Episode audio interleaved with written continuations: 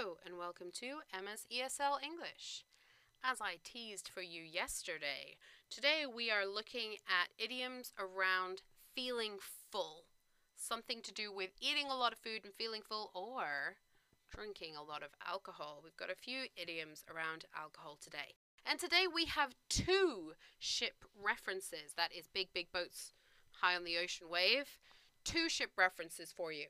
First one, I could eat a horse.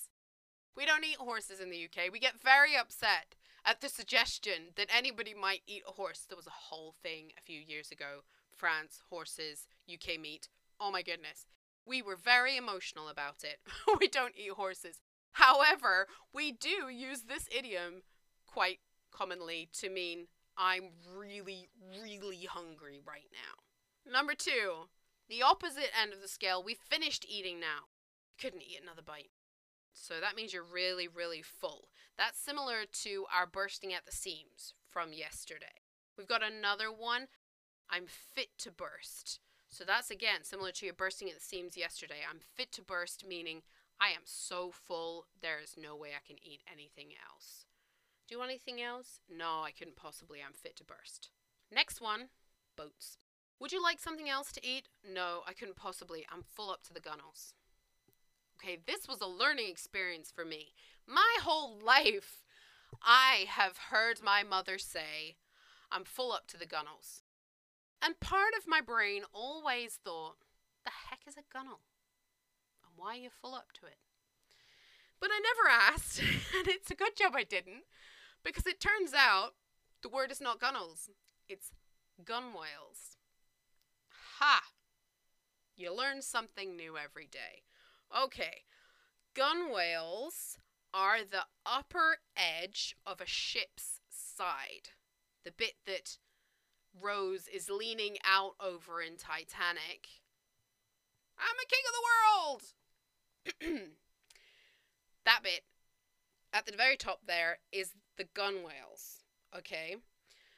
So, originally, this was a ship based idiom in the sense that if your ship is really, really full, then it's full up to the gunwales. So, it meant originally a full ship. However, over time, that has evolved to mean a full person. If I'm full up to the gunnels, or a place, the cafe is full up to the gunnels, like we did yesterday, that works too. Then it means that there's too many people, too much food. I'm full up to the gunwales. But it's often misspelled or misspoken now because most people have no clue what a gunwale is.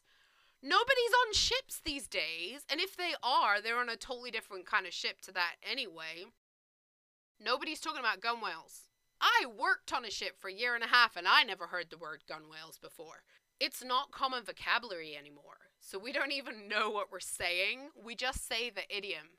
Please tell me we are not the only country that randomly has idioms that we say and we have no clue what the words in them mean or even what the words in them are. Let me know if you have idioms you can think of like that.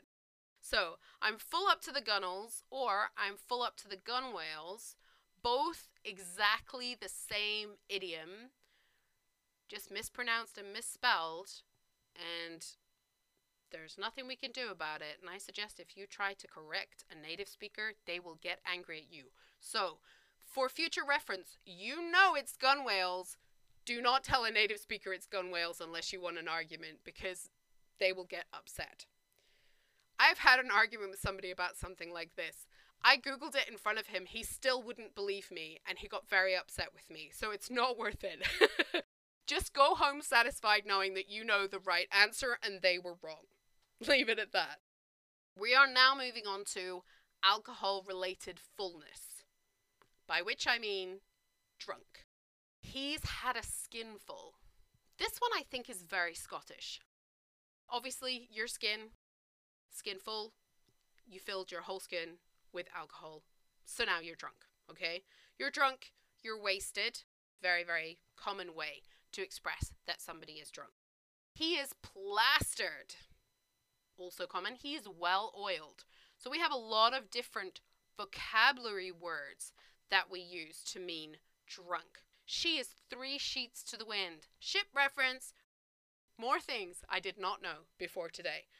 Three sheets to the wind. I assumed the sheet was the sail on the ship, those old fashioned ships, like Pirates of the Caribbean. I assumed that three sheets to the wind was talking about the sails, but no! A sheet is the line that controls the sail. So if you forgot to tie the rope that holds the sail, then the sail is flapping free, and it's that rope that is the sheet. So, if you forgot to tie all three ropes, all three sheets, then now all three sails are loose and flapping around on the ship, and the ship is out of control. So, he's three sheets to the wind means he is out of control. And now, these days, he's three sheets to the wind means he is very, very drunk. Or she. Or they, as the case may be. Okay, last one is kind of fun. There is no explanation for this. I got nothing. We don't even have skunks in my country. Why is she as drunk as a skunk? I have no idea. No clue. Do skunks get drunk? No. Skunks don't drink alcohol. They smell really bad if you scare them. Trust me, I've tried it. But they don't drink alcohol. So why are they as drunk as a skunk? And skunks, I can tell you, I have seen skunks. Skunks move with purpose in straight lines in the direction they wish to go. They don't wibble wobble all over the road like a drunk person. I have no idea. I'm sorry. I have no explanation for you. There is no reason for it. I do not know why she is as drunk as a skunk, but she is. I have no explanation for it. I just love it. She's as drunk as a skunk. She's very drunk. Don't you get drunk though, because it's still only Thursday. This is Emma's ESL English. If you would like to send me a question about your English, please send the whole sentence if possible. You can send it to emmaseslenglish at gmail.com or you can head over to the blog and you can see all of these things written down and see some fun pictures to go with them. You can get there by going to www.emmaseslenglish.com. Thanks for tuning in. See you next time. Bye!